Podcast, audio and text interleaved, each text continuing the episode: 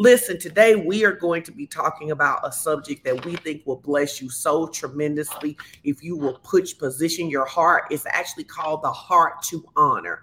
We're going to be talking about a heart to honor. But before we do that, can you give God a 13 second praise? If you are thankful to be saved, if you are thankful to be alive, if you love FOC, if you glad you got good pastors, can you give God some praise this morning? Come on, God, we bless you, we honor you, we thank you, we lift you up, we magnify your name. We declare that you are a good, good God. We are so thankful for God and his goodness. He is such a good God. And we just say, Thank you, thank you, thank you, thank you, thank you for your goodness.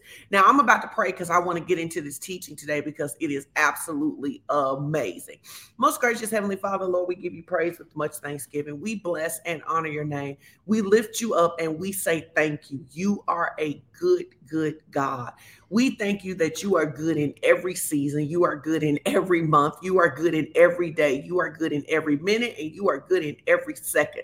We thank you that there is no goodness apart from you. And we thank you for your loving kindness and your tender mercy that you have bestowed on us. We thank you that you have reconciled us back to yourself, that even when we were not thinking about you, that you were drawing us back to you. And we say thank you for allowing us to come home through the Lord Jesus Christ.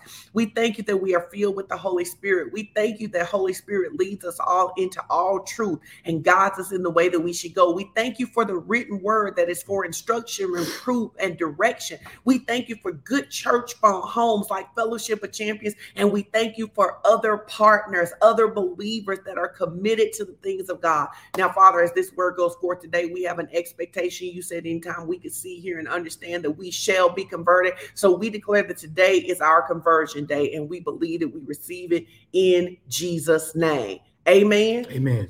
Amen. Amen. We are talking about a big subject today. Yep. It is called the heart to honor. Mhm. We're talking about honor. And I really want to talk to you guys about this because we live in a very dishonorable world. We live in a world where it is natural for people to cuss each other out at stores, at games. Heck, sadly, sometimes it's even natural for people to cuss each other out out in church.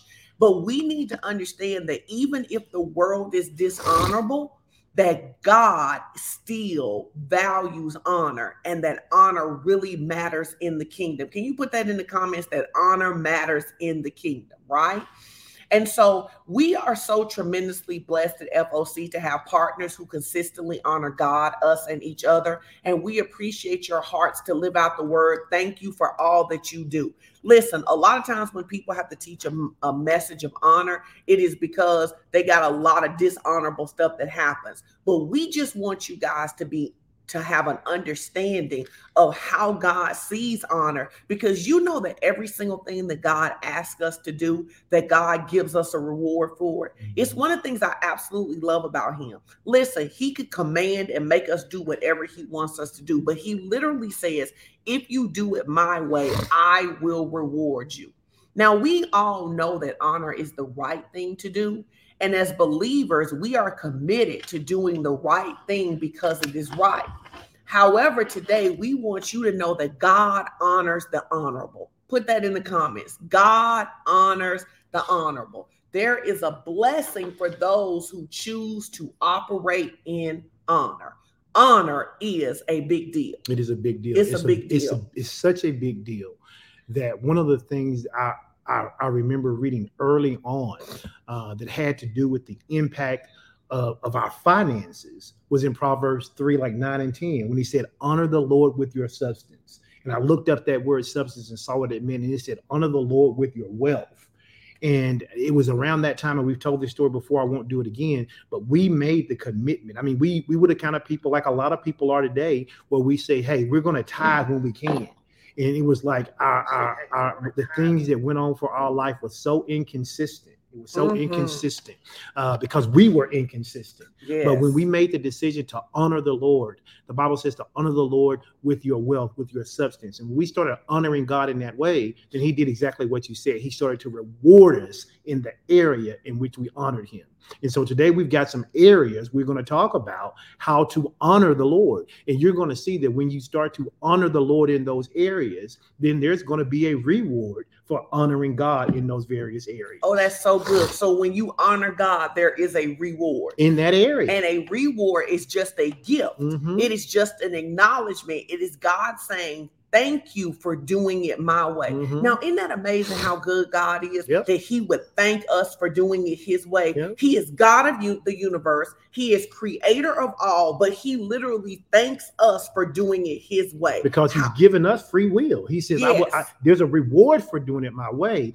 but I won't force you because what honoring me needs to come from your heart. It needs to come from a place of love. Nobody wants a gift that you had to make somebody give to you. Amen. And so at the same time, God doesn't want a gift that He made us to give. He says, I'm going to make you free moral agents, and I'm going to ask you to honor me because of because of who I am. And then when you do it, I'm going to reward you, even though I am the one who gave you the ability to even honor me. I gave you the breath to honor me.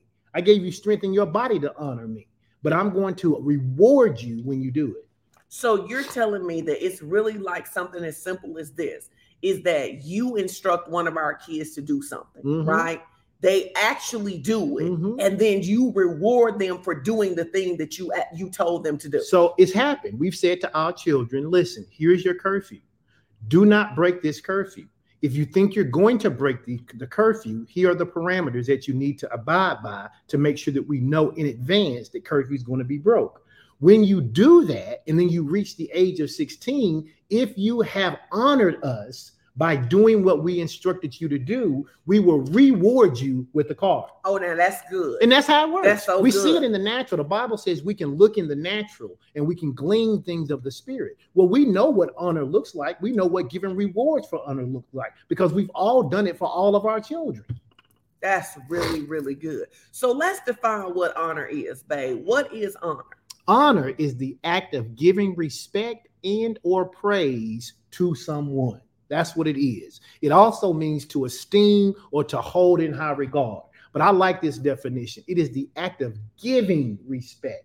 I am I am I am giving something to someone because I see them in a particular light. It is to give praise or or to hold in high esteem someone else. Now, I think it's you know if you think about it, it's really kind of problematic because you can see throughout our world, whether we're talking about in the educational system, whether we're talking about in church, whether we're talking about in sports. Here's a great example. Almost every weekend, we see about some parent who got into it with a referee. Yeah. In our day, even if you disagree with a referee, you never would have thought to go down there and fight the referee right. over a call. Right. It is because of the lack of honor and respect. Yeah. We, you know, when when we were growing up, if somebody cursed out a teacher, we were like, oh, that's a kid you don't want to hang with. They're so disrespectful, right?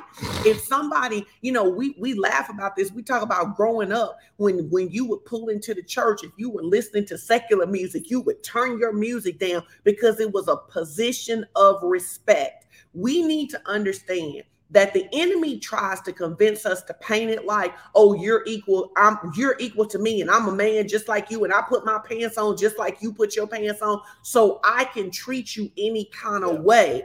But respect and honor and holding people in high esteem still matters in the kingdom. Yeah, people want to be given respect, but they oftentimes don't have the ability or willingness to give it. And honor is about giving respect. A lot of people say, well, you know, you got to get show me some respect before I show you respect. Well, honor is about respecting others and you giving that respect. And the Bible tells us like this: it says, if you want to be, if you want to have a friend, what do you have to do first? Show, show yourself friendly. friendly. If you want to get respect, what should you be doing first? Giving respect. Do you think that some of the people get confused about honor because they could they feel like honoring somebody puts them in a place of being oppressed? I think so. I think that's some of the thought process behind it because the enemy wants people to think that if I honor someone, I'm doing one or two things. One, I'm putting them up on a pedestal. I'm making them bigger than they are. Or number two, if you honor them, they're going to oppress you. Now, mm. why would the enemy want me to think that? Because he know that there is a reward to honor. So Oh, if he can get me to be dishonorable, he can get me to disavow myself of the reward that was guaranteed to me. No, I think that's really good. I remember years ago when you were principal at McNair, and um, everybody knows that I am a strong woman, Mhm. right? And I remember you were having a, a conversation Yep. with some of the women in the office, and you were saying they were And asking you and the Mhm. teachers, and they were asking you about submission, Yep. and they were asking you, well, what did they say to you? They asked me, they were like, okay, is, is your we know your wife, you, you, is she submitted to you? And I said, yes. And they could not believe that I would say that you were submitted. And I was like, at the end of the day, in our house, there can only be one head. If there's two heads, it's dysfunctional. I said, that doesn't mean I don't listen to what my wife says. It doesn't go along with what she says. It doesn't mean that her ideas aren't better than mine. But at the end of the day, she married me. She took my last name. She is a woman of God. She is submitted to me. And they couldn't wait until you came up there. I was coming was- that day, was- and they were they- like, I mean- don't. Go up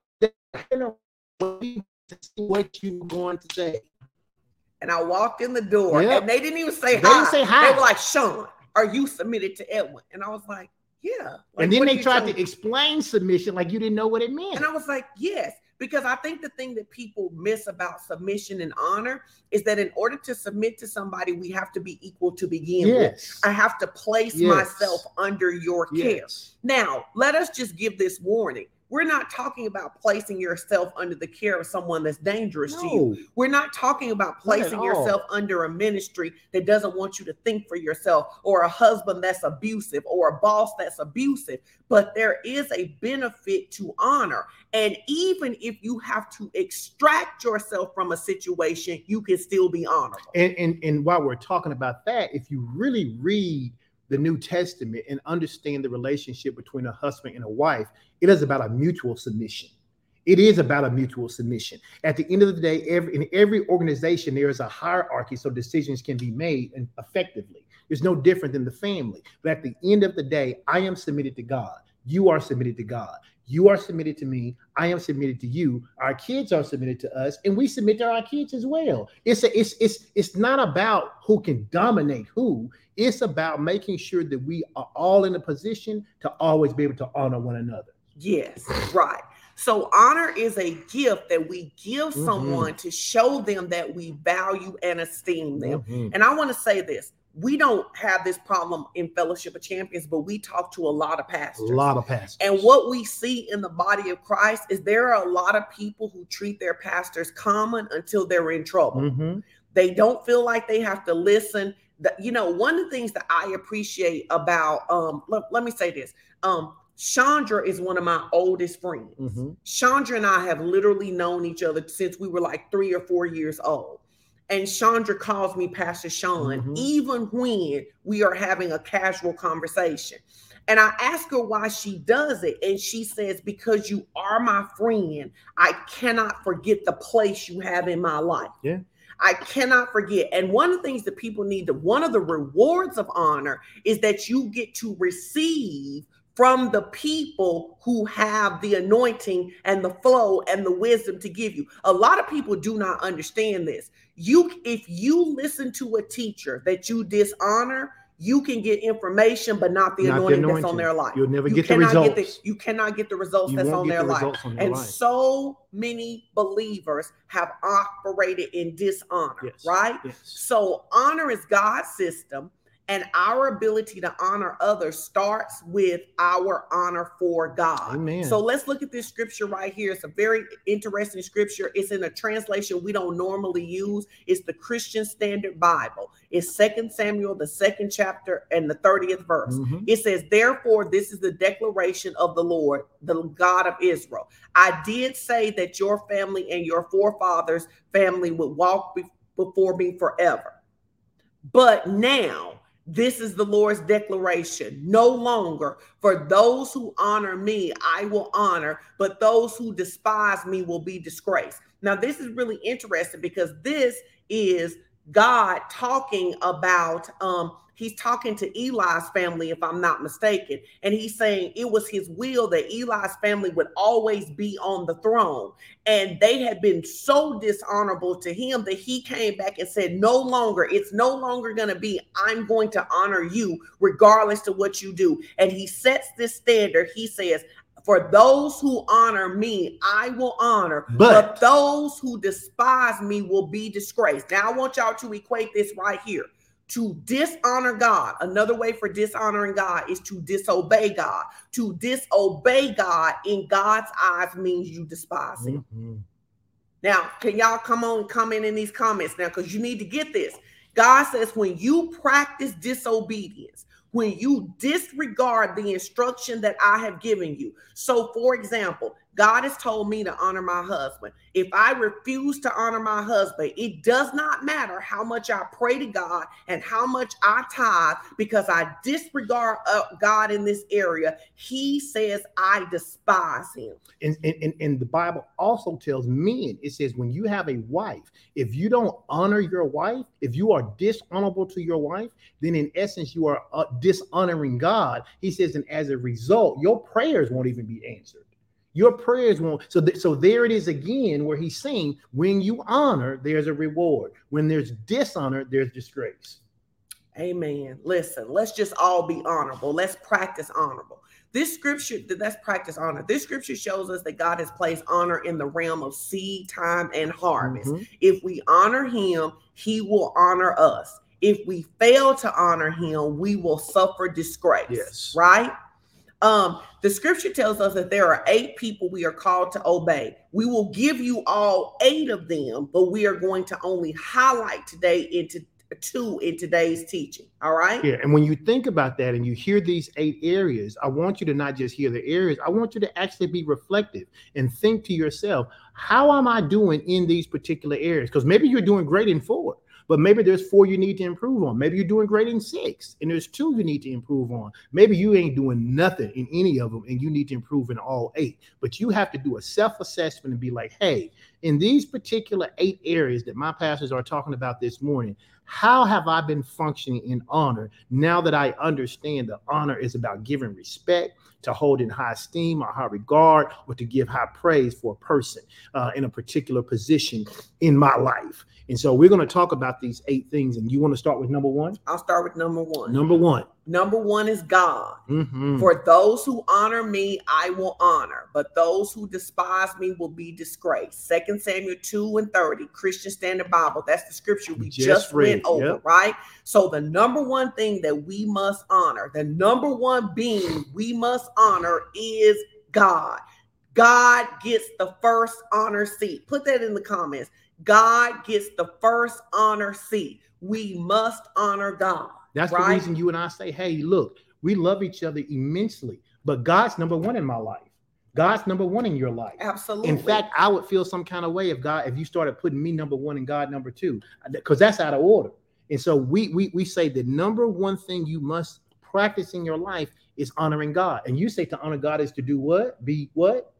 Oh, obedient. Obedient. I was like, what happened? Obedient. obedient. So if you're gonna honor, if you're gonna honor God, you got to start by obeying you His gotta word. Be obe- you gotta obey His But word. here's the thing: a lot of people struggle to obey God mm-hmm. because they don't have His word in high regard, mm-hmm. and they his practice. They, they practice disobedience by not reading His word. Right, but even when they know His word, oh, they have they not set mm, His word. Yeah on a pedestal. Yeah, yeah. One of the things that we have learned to do is God's word is here. Yes. Now, here's what this means God's word is here, even if our behavior is here. Mm-hmm.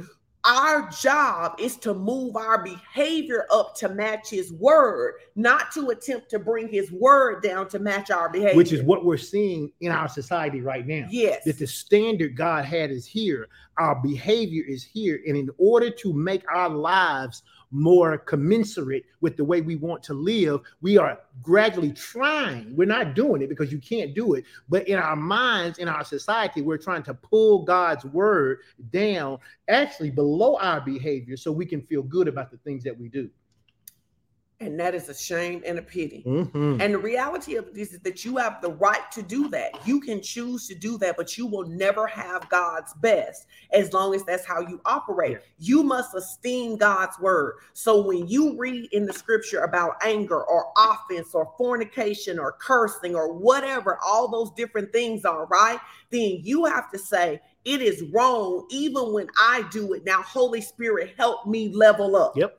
Help me to level up right i was saying the other day i was saying i i one of the things that trips me out about people is that people will spend time studying the scripture for permission to sin Mhm. it is at, They like looking for loopholes. they looking for a loophole Yeah. for fornication Yeah. they're looking for a loophole to one, curse but they people looking out they're looking for a loophole for same-sex marriage Yeah. they're looking for a loophole for divorce they're looking for a loophole not to tithe. But I'm telling you that if you take the loophole, you are going to miss this promise that he makes that he honors those who honor him. Put this and make your declaration say, I will honor the Lord. I will honor the I Lord. I will honor the Lord. I'm gonna mm-hmm. put that in the I comments. will honor I the Lord. will honor the Lord. AKA, I will obey his word. I will honor the Lord by obeying his word. Amen. Amen. So All here's right. the second thing. The second people, second people group we need to honor are our parents. So let me read this and then let me say something about this. It says, honor your father and your mother so that you may live long in the land the Lord your God is giving you. Exodus 20 and 12, New International Version. Now, understand when when this commandment was given, it was given as the children of Israel were exiting out of Egypt. But the principle still stands. Now, I know there are a lot of people who go, What do you mean, honor my father? He wasn't even there. What do you mean, honor my mother? She wasn't there. What do you mean, honor my father? He was so disrespectful and abusive to me. What do you mean, honor my mother? She was she was so demeaning in the whole entire thing. Those things may be true. Honoring them doesn't mean you have to treat them as though they've been perfect. Honoring them simply means that I operate in integrity toward them based on what God is telling me. So God may tell you, He may literally say, you can't have a relationship with that person, with your mom, with your with your biological father, your biological mother, your stepmom, stepdad, whoever raised you. You don't you don't need to have a relationship. They're not good for you and your sanity, your mental health. Right. That doesn't mean that if I choose not to have a relationship with them, I'm somehow dishonoring them. Because remember, we said honor starts with honoring who? God. God. And that means what? Obeying him. So if God says don't put yourself in that situation, then you don't. But what it also means is that I don't have to spend time de- degrading them. I don't have to spend time talking about them and, and, and reminding everybody how terrible they were and rehearsing all the bad things they did. I can heal and I can honor by giving respect. And sometimes giving respect means I give you enough respect that you and I aren't in the same circle. That that's really good, right? Because I don't want people to think, I'm sorry, I don't want people to think that when we say honor your mother and father, that means you got to treat your parent who was terrible. Let's just say like that to you, like the person next door whose parents was wonderful and always there for them. We're not saying those things are the same. When when I think about it in this context, I always think about when it says honor your father and your mother so you may live long in the land that the Lord your God is giving you. Like this is really about keeping offense out of your Mhm. heart. This is really he's saying here's how you're going to honor them. You're going to keep offense out of your heart. It is honor doesn't mean we don't pretend things don't, didn't happen. Honor doesn't mean that if your father touched you inappropriately, that you got to be around him all, all the time or anytime. That's not what it means. But it means let me heal you so that you don't operate in offense. Now, I also want to say this because there are some kids who had great parents who Yeah. practice dishonor. Absolutely. You don't have a reason to be dishonorable. What happens for a lot of kids is that there is selfishness. Yes. And because they are entitled, an selfish, entitlement. an entitlement Yes. and the selfishness and the entitlement of thing allows them to be dishonorable. I was telling you, I was watching a TikTok and there was a mother on there and she had helped her 22 year old daughter get a car after her 22 year old daughter got a job, Mhm. right? after she got the car, the daughter decided she didn't want to work. The mother was filming live, and the daughter, and she was saying, I really need you to get a job. I can't afford to pay your note, your bills, and this note. And the daughter looked her mother in her face and said, That's your problem. You figure it out. Mhm. That is dishonor. Mhm. That is dishonor, Mhm. right? It is dis- so. For example, it is dishonor to live in your parents' homes as an adult or even as a kid and not do the things they ask you to do. Mhm. So, for example, if your parents don't drink and your parent and you're an adult child and you come home and they say we don't want you to drink in our house and you drink in their house, that's dishonorable. And dishonorable has consequences. Dishonor has Now, a lot of parents don't impose them, but but in Camp Strict, we believe in imposing consequences when dishonor is shown. So in my house, if I tell you you can't drink in my house and you're living in my house and you drink in my house, then you no longer live in my house. And the problem with a lot of people is they don't they don't they don't make the people who young adults living with them abide by the consequences of their actions. And so then you allow them to keep on being disrespectful. And, and and I call I don't even call it dishonor, I call it disrespect, disrespectful. But then it is dishonorable to be disrespectful. it is dishonorable to be disrespectful. So honor your parents, right? And I really want to encourage you, many of you, as your parents get older, then we know that a lot of times as parents get older, you have to go into more of a parenting role, right? Mhm. You still need to di- to be honorable to your parents, Oh, right? sure. Like even though your parents may be, um, they may not make, they may not think through things the way that they used to. They may need more help. You, when you're talking to them, even if they are acting like children, you need to remember they are your parents. Everybody, put this in the comments. Honor your parents, right? Number three. What's number three? Number three is about honoring our, our spouse. Honor your spouse. The scripture in First Peter 3 and 7, it says, Husbands, give honor to the wife. In Ephesians 5 and 33, it says, Let the wife see that she respects her husband. Tell your neighbor, say it's a two-way street. It's a two-way street. It's a two-way street. We've always taught it that way. It is a two-way street. Honor your wife, honor your husband. Honor your wife, honor your husband. If you don't honor your wife, if you don't honor your husband, it's not gonna go well with you. Honor your wife, honor your husband. It's a two-way street. Mhm. And one of the things that God taught us that we talk about on Relationships 101, which is coming up this Tuesday at 7 p.m., we talk about this that God had to teach both of us that one of us being dishonorable did not give the other That's one right. permission to be dishonorable. That's right. One of us being disrespectful did not give the other one permission to be disrespectful. And until we submit, until we honored God more than we honored our ability to be right, we kept thinking we had the right to clap back because the other one was clap backing. And we never could have got where we are now if we had continued to be in that place. Yep. Absolutely. Absolutely. So you need to honor your spouse. Okay, number four, babe. Number four kind of goes to what you were just talking about earlier. It's about honoring our elders. The Bible says that you shall rise up before the gray headed and honor the aged. Leviticus 19 and 32 um, in the NASB. Now, that's what you were talking about earlier. At some point in life, if life happens the way it's supposed to, we are children being taken care of by our parents. Later in life, we become the adults at some point, probably taking care of our of our parents. When that happens, we need to show them the same honor that hopefully they showed us as children. And, and, and, and that means that if they need help and, and maybe you have to come in and start to help your parents with, with their bills, maybe you have to help them with some of the things that they used to normally be able to do that they can't do. You can't be now like, oh, they're bothering me when they've sacrificed and done the things that they've done for you. And even if they haven't, if the Lord's called you to be the person in their life to do that, you need to honor them. You need to honor the age. You know, there was a time in our society, and I get why we kind of switched, and I think we've taken it too far the other direction. But there was a time that we we were taught you don't talk back. I mean, we were just taught you don't talk back to older people.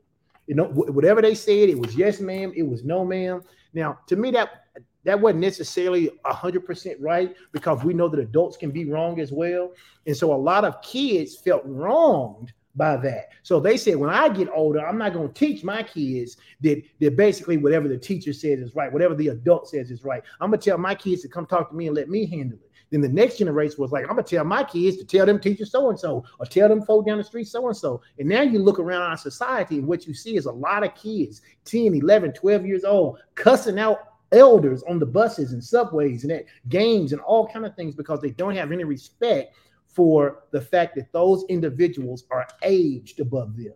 And the Bible says, You shall rise up before the gray headed. I'm gray. It says, and honor the aged. Amen. So we're Ooh, supposed really to be. Need to honor you, need to honor really me. great. Yeah. so, I, so no, you have to honor those. But I think older. that this is important because I think here's the balance to that. My grandmother was very big on honor. Mm-hmm. My grandmother really taught it in the way that we taught our boys about the police. Mm-hmm. Get home safe. Yeah. You be respectful, and I will handle the disrespect. Right. So I think we still need to teach our kids. I have an expectation of my kids, even as adults. Don't I'm gonna tell y'all something. Don't nothing get under my skin more than some kid who's 17, 18 year old talking about, hey Sean, hey Sean, we're not peers. Right. And I think that's something that's really missing in the kingdom. And I think that Edwin, you would describe, you would you would say that you have seen me demonstrating this to this day.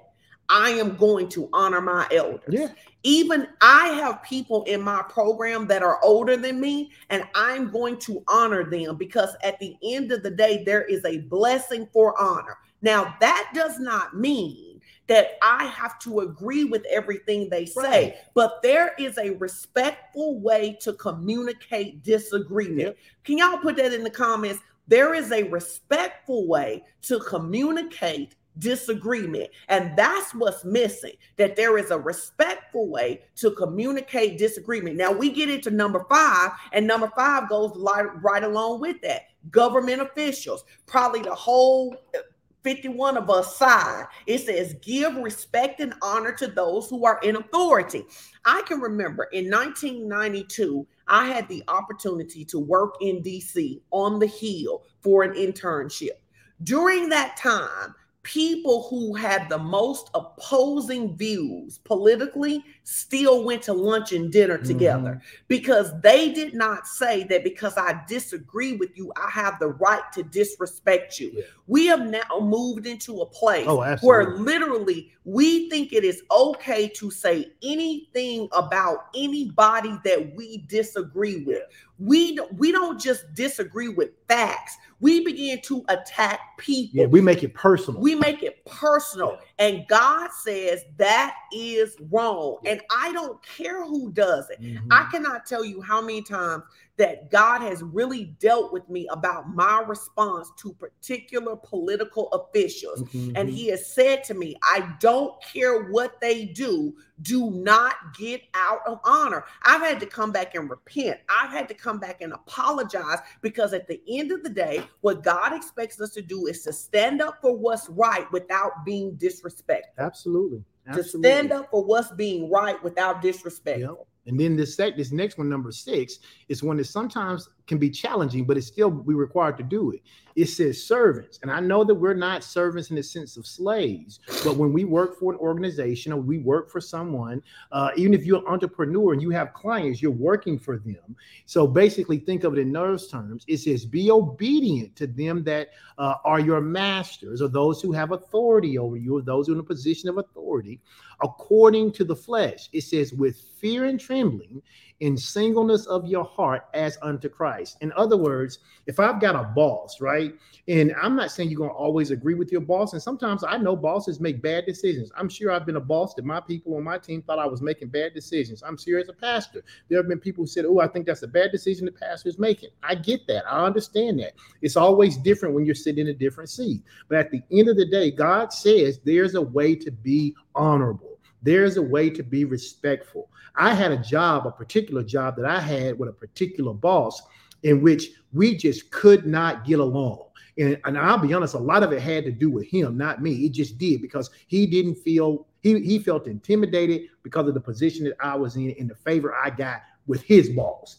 And he started to do these kind of things. And I found myself trying to do some little petty stuff back. And the Lord was like, I will not honor you if you do that. And I was like, Well, Lord, what do I need to do? He said, Either find a new job or learn to honor the person who's, who's in this position. And so I started to turn my heart into honor that person in that position. And then as soon as I did, about a month later, I got a new job. But I believe with everything in me, had I not done the hard part, which was to learn to honor that person, even when they were being dishonorable, I'd have been stuck in that position. Let me tell you about one thing I think that people don't realize is a position of dishonor. Yep. Okay. So when we're talking about working on a team with somebody, when Mhm. we're talking about having a boss or in ministry, and we're talking about that, right? Let's say that we're all having a meeting, and everybody knows that Pastor Edwin and I see things a lot differently Yep. a lot of times. But one of the rules we have to have is that once a decision is made, Yep. we don't undermine the decision Once we leave Uh, the room, a lot of Yep. people do not understand that the reason they don't have honor in the workplace from God Mhm. is because when they disagree with a decision, everybody has to know it. Yep. They, And they, they run around sowing discord every place that anybody will listen. discord Yep. and they're sowing offense, Yep. right? And I think it's so important because I've watched you do this so many times, especially since you worked remote so many jobs, where literally your boss asked you to put together a presentation of the best possible odds. And literally, you spent way more time in it than he did or she did. They picked something else. But even when it went wrong, the thing that I have watched you do is not say, I told you so. It's to say, is to be very diplomatic in saying, you probably should have listened to me. You didn't listen to me. Now, here's how we do it. Now, I just want everybody to stop and think about this. How many times have you disagreed with a leader, with a boss, with a teacher, and you didn't just complain to your spouse, but you actually can will admit you sowed discord.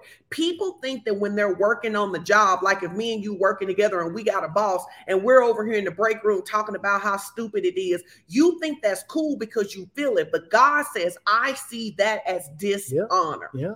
I see that as dishonor. And, look- and let me finish this scripture because he says, he says, servants be obedient to, um, to them that are your masters according to the flesh with fear and trembling and singleness of your heart is unto Christ. And the next part, part of this says, not just with what? Eye service as, as men pleasers. pleasers, but as the servants of Christ, doing the will of God from the, the heart. heart.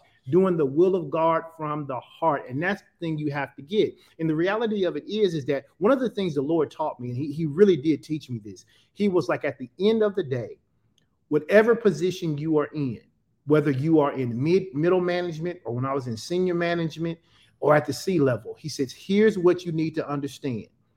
Your job is to do the best job you can do of what your boss has asked you to do. Once you once you've done that, it is not my problem, issue, or concern with the direction my boss decides to go. And so that allowed me to keep offense out of my heart. If I work two weeks on a project and I give it to you and we go through it and you go to the board and you tell the board that you want to do X, Y, and Z and you don't use my proposal, that's fine. I did what I was supposed to do because I did it from the heart and I worked to honor the Lord. Now, if it all goes awry and you have to come back to me and go, oh my God, what are we going to do? I still have this same principle to work from the heart. So my, my my thing then is not to get puffed up and arrogant and say you should have listened to me. Now you're in this situation, you figure it out. Is to say, well, based on where we are now, here are the steps we need to take. Because when you learn to do like that, it's not hard to work. People talk about how hard it is to work in corporate. It's hard to work in corporate because people haven't learned this idea of honor and how to work it. It's hard to work in, in corporate because people think that their bosses have to take their ideas. Yes. You know, I've had instances. Just because your boss asks for your opinion doesn't mean they are obligated to take it. And you need to understand that. can, And the same thing is true in the church. Let me parenthetically insert that.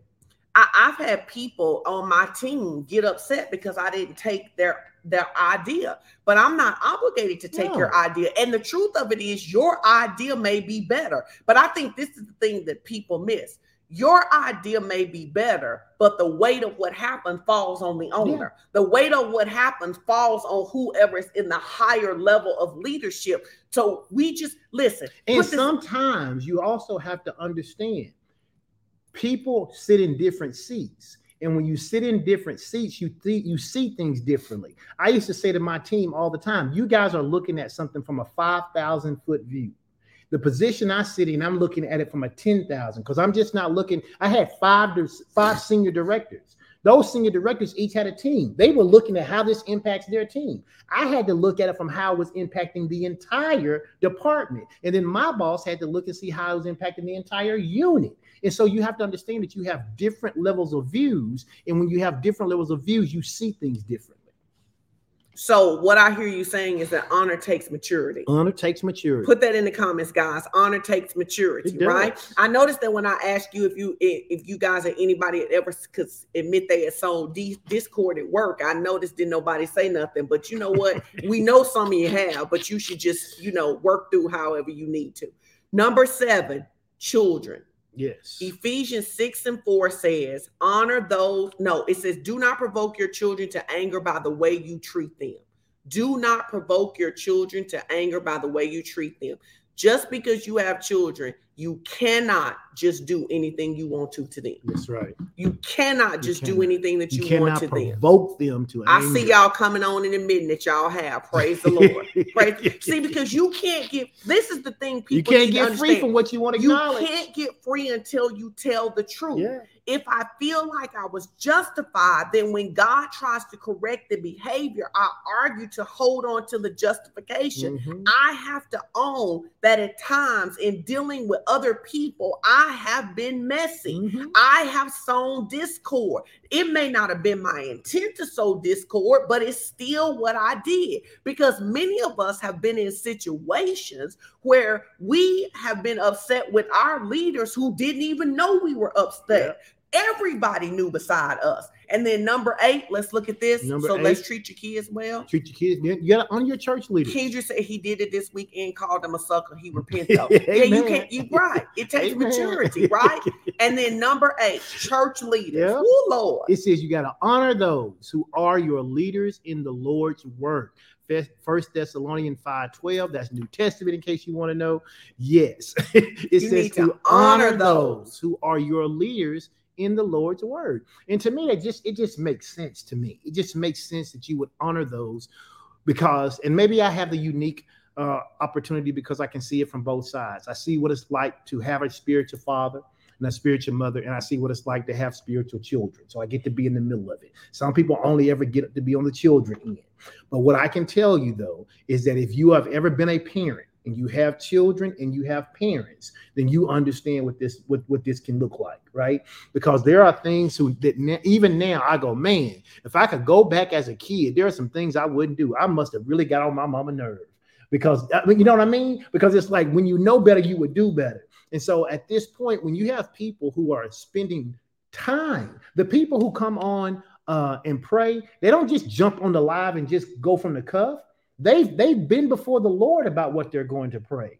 The praise team, they're working throughout the month to come when we come to the huddle to give you an experience and to take you uh, before the throne into worship we don't just get on here and just say, oh, okay, five minutes before it's time to start, let's, let's think about what we want to talk about. We're, we're walking and talking and we're researching and we're seeing what the word says and hearing from God. That takes time and effort. So what you're getting even this morning, you're going to be on here for an hour, but you're, you're, you're getting about eight hours or more worth of time from us that we've spent to be able to give you what we're giving you this morning. Absolutely. And so he says you got to honor your church leaders. Let's look at the second scripture, Hebrews 13 and 17. Yep. It says, Obey your leaders and submit to them, for they are keeping watch over your souls mm-hmm. as those who will have to give an account. Mm-hmm. Let them do this with joy and not with groaning, for that would be of no advantage to you. That's Hebrews 13 and 17. I think it's the New Living Translation. I don't remember.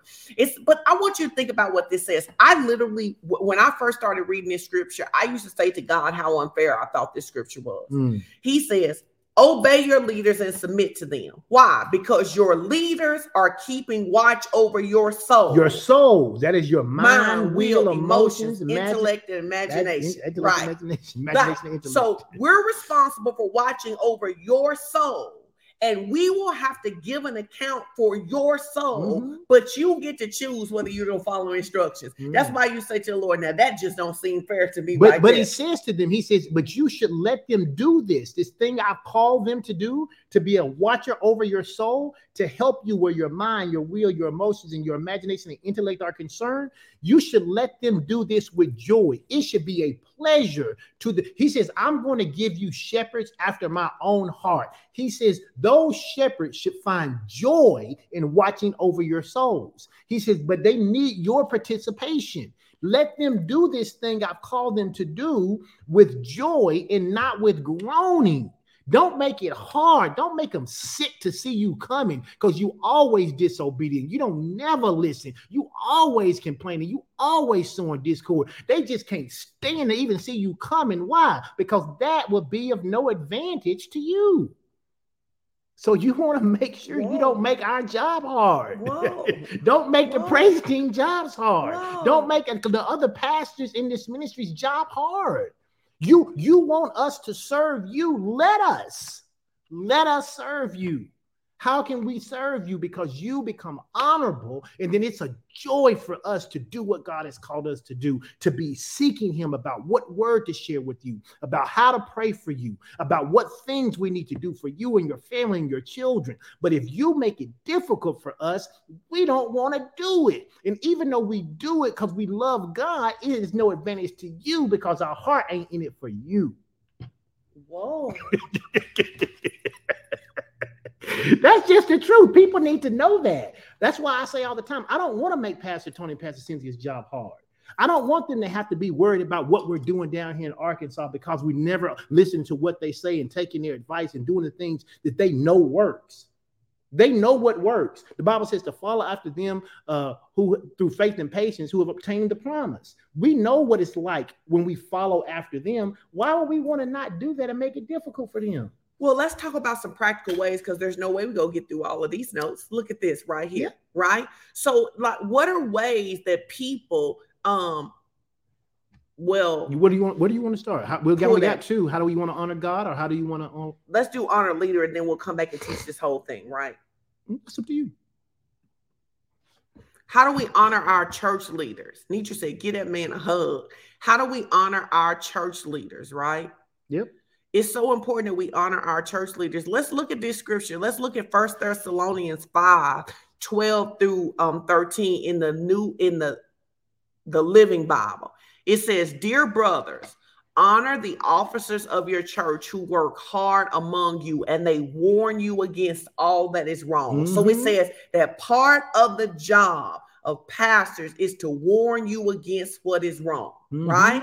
It says, think highly of them and give them your wholehearted love because they are straining, straining. to help you. you. Yep. Say, pastors are for me, leaders are for me. I was thinking about this that on in almost any given day, the majority of the conflicts that Edwin and I work through are about people in the church. Absolutely. Uh, the other morning, I got up to walk and when I got up and picked up my phone, there were four messages from people in crisis. And I want you to hear this. Two of them I didn't mind helping because they followed instructions. Mm-hmm. And two of them I took a deep sigh and said, Here you are again because you won't listen. Mm-hmm.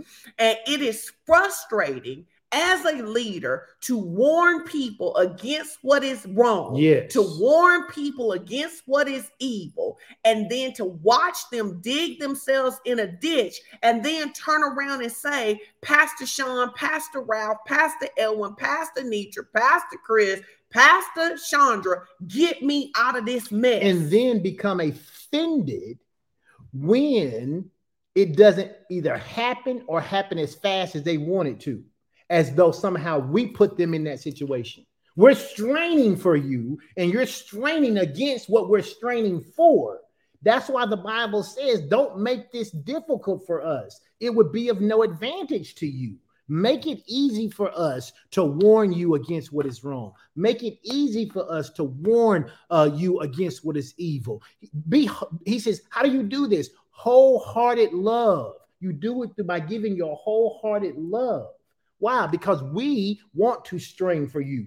We want to get before God and get a word for you so that you can walk in love live by faith, and experience God's prosperity in every area of life. We want to do that. I think it's such an important conversation because the research talks about how many pastors are exhausted. Mm-hmm. Now, we are incredibly blessed. And a lot of times our friends ask us, why do you have so many pastoral leaders? Because the reality of it is, is that taking care of people is work. Yes. Can you put that in the comments?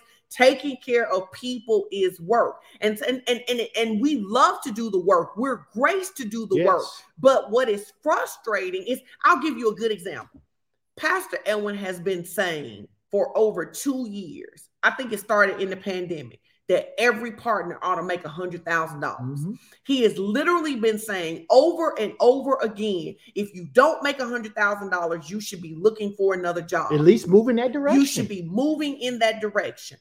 There have been people that have called us stressed out because they lost their job, but had they followed instruction, they wouldn't have been at that job to lose it. They would have already been at another job. Yep. Now they're like, oh my God, it's so fair. It's so unfair. But they literally sat in service week after week and disregarded instruction. Mhm. If you disregard instruction, it'd be different, man. We're not telling you to be no stripper. We're not telling you to sell drugs. But if but like realistically, if we're having a conversation with you and you're dating someone and that person doesn't care about the Lord, that person doesn't work, that person doesn't treat you well, and then we say to you, hey, this is not a person you should marry. We're literally begging you not to marry them, and then you marry them and they treat you like crap, and then now you want to talk about it every day. You chose that. We were straining to help you, warning you against what was wrong,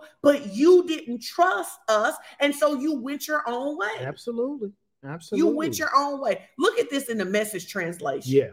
In the mess translation, this is good. It says, and now, friends, we ask you to honor those leaders who worked so hard for you, who have been given the responsibility of urging and guiding you along in your obedience. Now look at this last Look part. at this last part. Overwhelm them with appreciation and love. And I love this because this is what we seek to do. We don't some of these people get to see us, they have the opportunity to see us monthly if they want to, but they get to see us on, on video and stuff. We get to watch our spiritual parents on video. We get to talk to them on the phone. We get to honor and love them throughout the year. But when we go to spend that weekend with them, when we go to the sons and daughters, this is our goal. We want to overwhelm them with appreciation and love. We don't just want to give it in words. We want to say, listen, we know what you've been doing for us this year. Even when we didn't know you was praying, we know you was praying for us. There are some battles we didn't face because you was praying for us. There are some things we did not encounter because we're connected to you and you were doing the warfare for us. And as an appreciation, here is a gift. Here is a reward that we want to share with you to let you know that we are we want to overwhelm you with appreciation. You don't do it for that reason. We don't do it for that reason, but I want to show you. So that's why we ask people, hey, if Pastor Ralph, Pastor Chris, Pastor Nitra, Pastor Chandra, if they've been impactful in your life, anybody in this ministry, if they've been impactful in your life, they've taken your phone call, they've listened to you, they've helped you, they've given you good information, you should take the opportunity to overwhelm them with appreciation and love. I was talking to Pastor Cynthia last week. Mhm. She said, What are you doing on Monday night? Now, I don't expect her to remember that I have a class every Monday night. Right, because she got a lot of other stuff. she got a lot of other stuff to do. And I said, um, I, my question to her was, What do you need me to be doing? right. She said, I need you to come and teach virtuous women.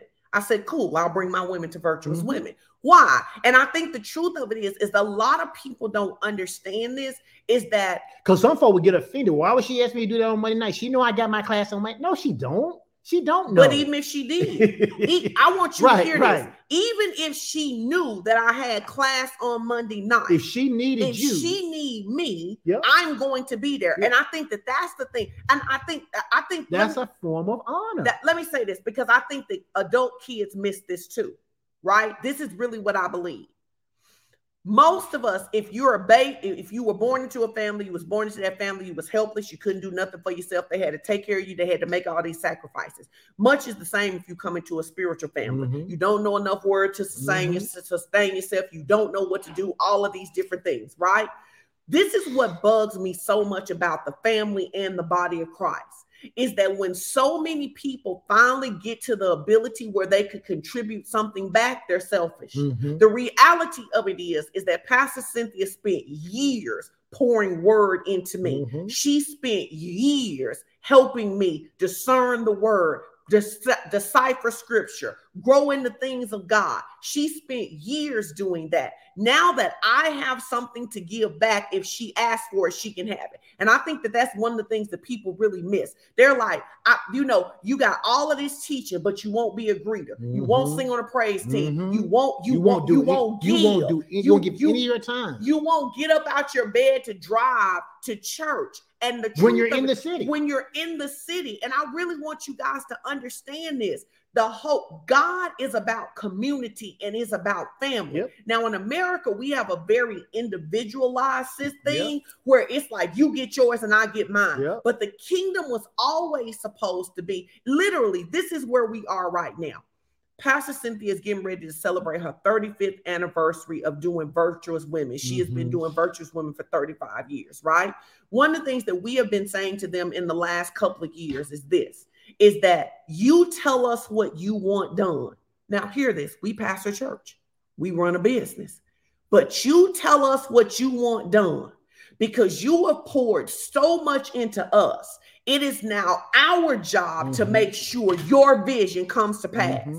A lot of people want to eat from the family vision, but they don't want to contribute to the family. You want to eat from the table, but you don't want to bring a paper plate. You don't want to bring no napkins, no ice, no no soda, no cook. You don't want to cook. You just want to show up, eat, and take plates home. Some of y'all understand what I'm saying. You don't uh-huh. want to contribute anything. And anybody who doesn't contribute to something and only takes from something is known as a parasite. And you should know that. That some people are showing up in a dishonorable way because all they're seeking is what they can suck from the host. What can I get? What can I get? What can I get? Never what can I give? How can I serve? How can I pull somebody else up along the way? It's just about me, me, me, me, me, me, me. And that is a terrible place to be in. Well, amen. I think about this and I always tell I talk about when I had the wreck. We're coming up on the anniversary. I think it's the fifth year of me having the wreck.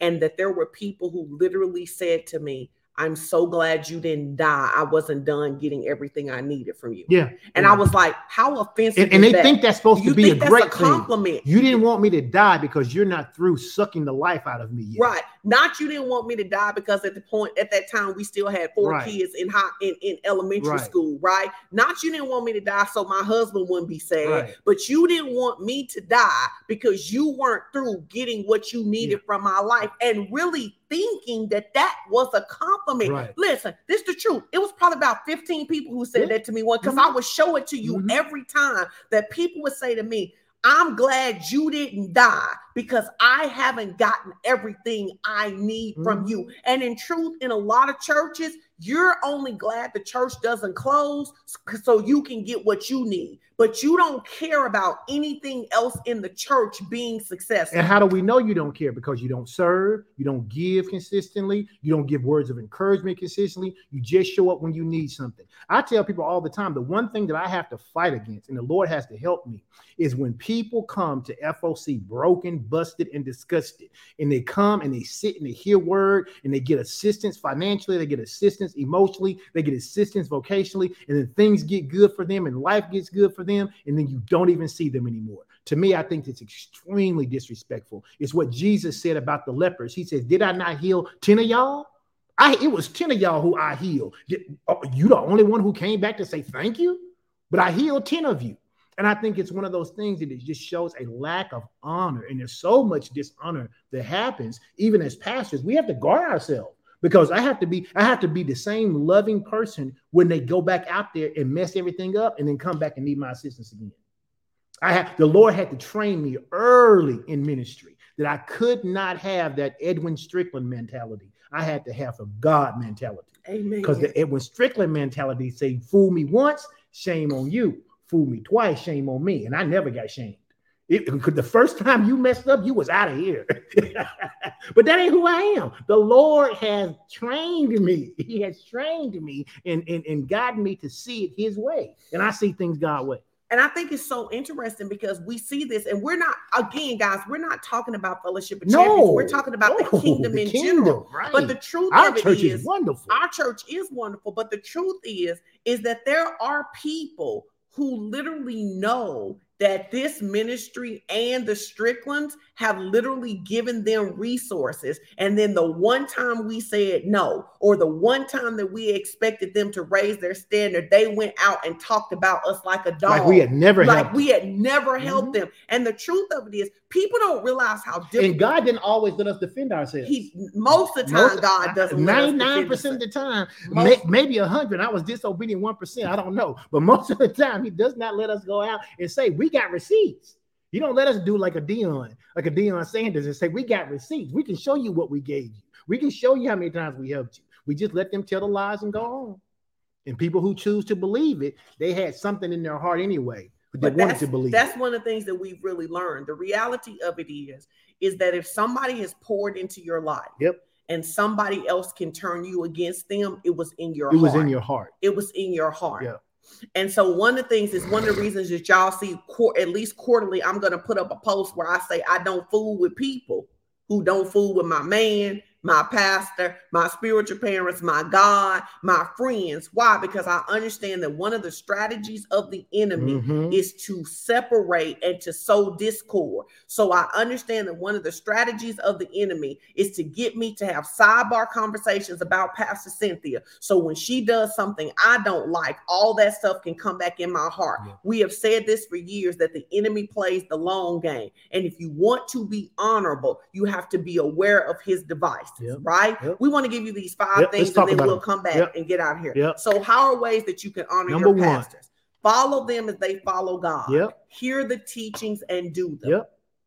Number two, support the vision through prayer, giving, and service. Don't just attend church, use your Your gifts gifts and and- talents to to help help. build the church. Yes. Number three, communicate your appreciation for all they do. And Mhm. remember this that giving to the church isn't giving to them no. Even if you don't have financial resources, you can still take the time to acknowledge them on their special days like birthdays and anniversaries. And I think this is so key because I think that sometimes people equate that. They think, well, I gave to the church. When you give to Fellowship of Champions, you are empowering the church to do what it's doing. You're not giving to Edwin or Sean. It, you you Or couldn't Ralph, or, or Ralph or, or anybody anybody. else, any of the other ministers. You're not giving to them when you give to the church. You know, if if if Pastor Ralph teaches a word that really blesses you, and, and that's your week to give your tithe, you give your tithe, but then you also may send him a, a Sonic gift card, send him a Starbucks card, give him $10, $20. You do something to say, hey, I appreciate what you did. That's what communication is about. Absolutely. Number four. Number four, be unoffendable. Mm, You are not going to like everything that we say. You are not going to like everything that we do. But are we following God? And if we are following God, then don't make our jobs harder by sowing discord and operating in offense. it was so funny when I saw these in the notes this week. I thought, you know what? The Lord had been telling me to prepare at the beginning of 2024 to teach unoffendable. And I- And I, Good. and I was like, oh, I got the video. He's like, no, no, no. I want you to teach it live again. I want you to teach unoffendable live again at the beginning of the year. Yes, that's good. Yeah. And then number five, give them grace. Yes. Expect us to live right. Hold us accountable to live Mhm. right. But remember that we are people too. Give us the same grace you would want us to give you if you blew it, if you messed up. Give us the same grace, like even in something as simple as this. Give us the same grace to know that just because maybe we we didn't we didn't ignore your email, we didn't see it. I literally Or had we did- someone leave the ministry because they had we had set up a meeting in which we were supposed to meet. I missed the meeting, but I missed the meeting because someone had called me and they were in a crisis about whether or not they were going to unalive themselves or not. So I didn't get off the phone with that person to take this call about some uh some venture they wanted me to get involved in and because I missed the call they got offended and walked away and never came back to the church.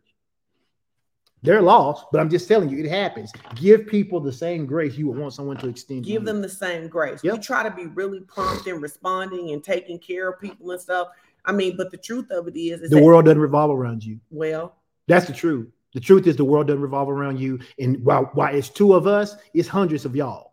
And that's and I used and I don't know what else to start to say to people except that everything that's a crisis in your life doesn't mean it's a crisis in ours. And, and that's and you you you don't train people how to honor if you don't tell them that. And I know that this I know it's a it's a crisis for you, But your one crisis and your one 20 minute conversation, there are hundreds of other people who want to have that same 20 minute conversation. And if that's all we did in the course of the day, we couldn't do the other things the Lord has called us to. And so I think it's really important for you to understand that. So give us some grace. As the ministry grows, as we get more people in line who can help you and serve you, give us some grace. Well, also that's why we teach you the word. Yep. We teach you the word so you know how to resolve certain things. Mhm. That's why we teach you the word so that you don't always have to be able to get on the phone with us to know what to do. And so we encourage you follow us as we follow God. Use the teachings. And then if you get to a point that you're not sure what to do about the teachings, then say, "Oh my God, I need to talk Yeah. to y'all." Right? Okay, listen. Did y'all get something out of this teaching? We're getting ready to go for the huddle. Whatever you It's got out huddle of the teaching. time. It's huddle time. Tell us what you got out of the teaching. I love what Keidron said. If we listen, we wouldn't have so many crises. That it's is just true. truth. That is It's true. just true. When we started to listen to Pastor Tony and Cynthia, we didn't have so many reasons to call them. Our conversation when we call them now are not about what we need to do. It's how are you doing? How are we doing? It's, it's, it's a joyful conversation. Why? Because they've taught us how to use the word to guide our life. Nate said he coming to the next huddle. All You- right, that's November. can. Come It's on. November. Come you on up here. So listen, we love you guys. We want to see you at all the things this week. You know what all the things are, but we want you to practice being honorable. This week, this starting this week, you're going to see us celebrating the different ministry gifts. Yes. And we want you to help us celebrate them, shout them out on your social media, send them a text.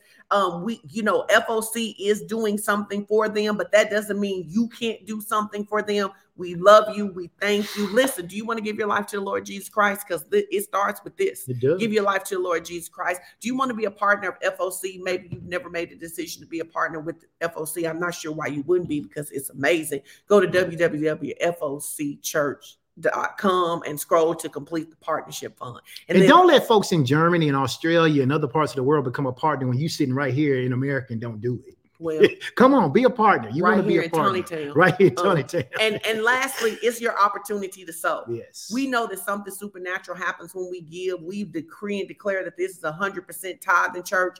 Ways to give: Givelify, Push Pay, Tithely, Text to Give, and if you're an international partner, PayPal, FOC Church NWA. Pastor Edwin and I are planning for 2024. Can I tell you, 2024 it's gonna be a off the chain year. Be it's gonna be good off the going on. chain. It's gonna be so many good things.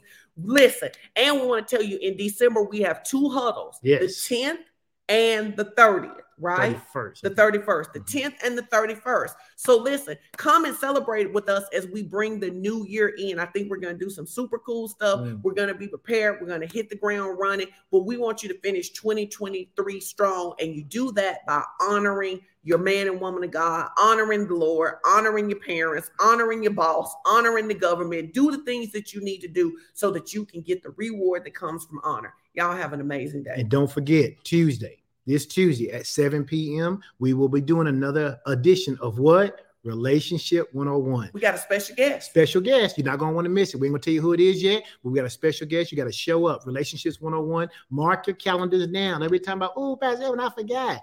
Mark your calendar. That's why you got that $1,200 phone. Put it in your calendar. Put the date on You're so there. Put the date in there so then you'll know what time it starts. All right. We love All you right. guys. Have a great day. Bye-bye. Love you. Bye.